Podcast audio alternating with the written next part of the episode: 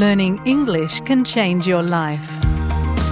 You can improve your English and learn about Australian culture at the same time with SBS Learn English. Listen wherever you get your podcasts. Kayo'y nakikinig sa SBS Filipino.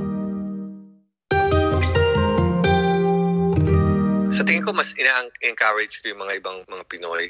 Kung may mga, kunyari, eksasirang room, kesa nakatiwangwang lang, wala, walang nakikinabang o walang gumagamit, share nila sa mga ibang, lalo na sa student. At sana, wag naman yung sobrang mahal. Extra nga eh. Ibig sabihin, wala talagang nakikinabang doon sa room.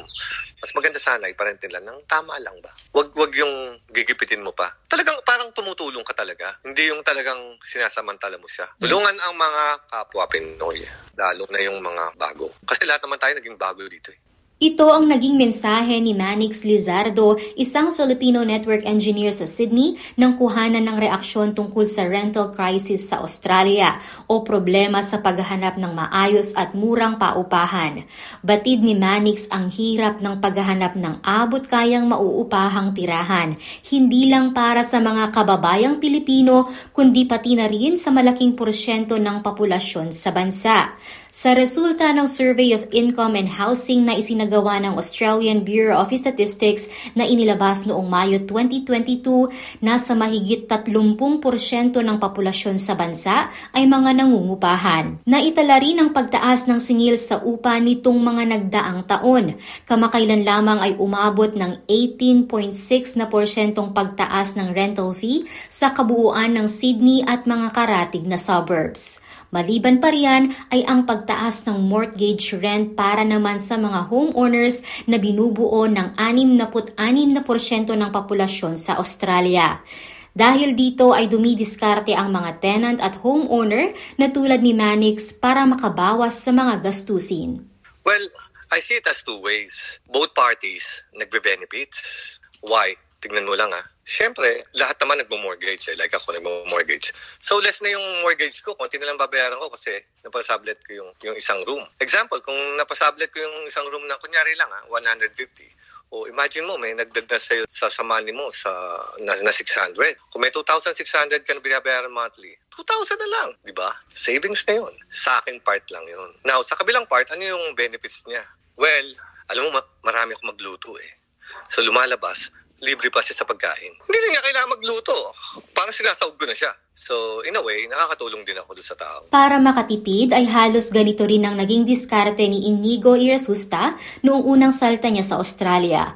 Subletting o pag-upa sa isang shared house bilang pangunahing tenant at paghahanap ng makakasama o flatmates na makakahati niya sa halaga ng renta ang naging diskarte nito. Yung advantages na share ng ano, obviously, may katulong ka sa bills. Either hindi mo relative or stranger. Kasi ako, rules ko ah, lahat divided sa number of heads. Kung tatlo kayo sa bahay, lahat ng bills divided by three. No, no matter kung couple sila, single ako, lahat divided by three. Kasi pare-pares naman tayong meron tayong personal bills like phone, papadala sa Pilipinas, so merong merong sasakyan na kailangan maintain. Kumikita ka, kumikita rin ako. So lahat divided by 3. Yung sa household chores, yun nga, kung merong ang hobby eh magluto, okay, sige, luto ka. In return, ako na lang gagawa ng dishes Legal ang subletting sa New South Wales basta may consent ng landlord o agent na namamahala sa bahay o unit.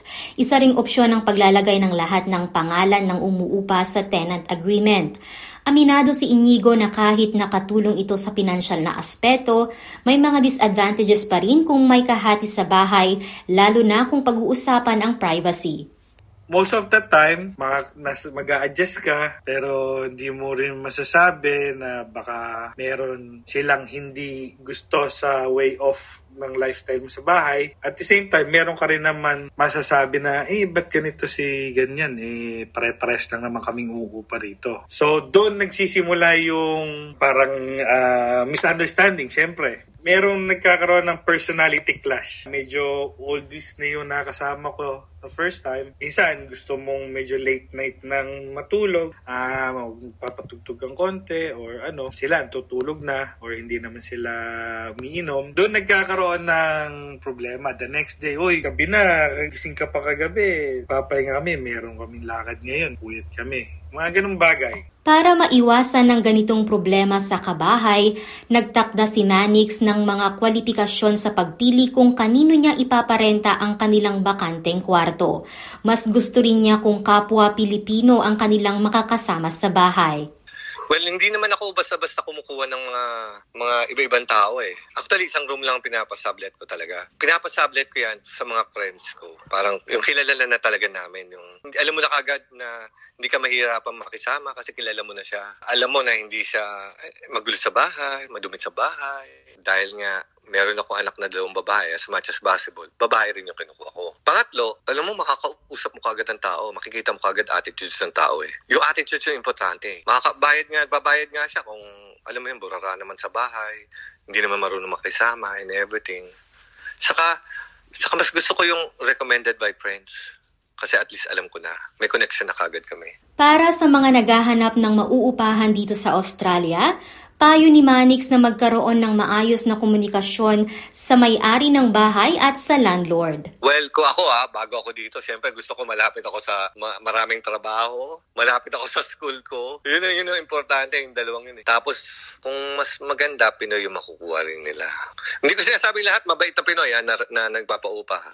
May mga iba rin na hindi okay. Pero maganda sana yung maki- makausap nila yung, yung taong lilipatan nila. Tapos makagamay na kaagad nila yung ng, ng loob. Kasi pag nakuha mo na yung loob nun kaagad, naku, diretso na yun. Isa ring paraan para proteksyonan ng sarili at inuupahang property ay ang pagbabasa at pag-intindi ng mabuti sa nilalaman ng tenant agreement at mga kondisyon dito.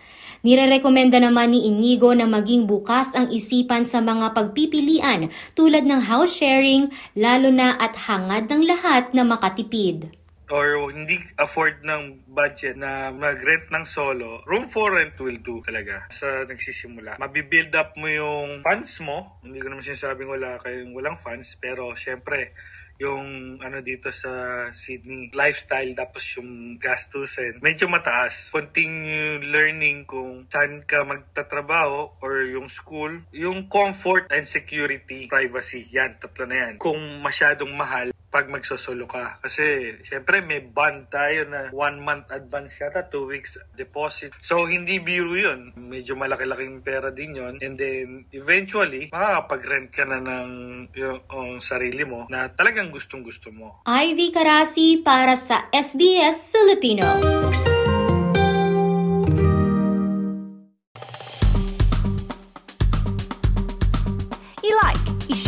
Mag-comment, sundan ang SBS Filipino sa Facebook.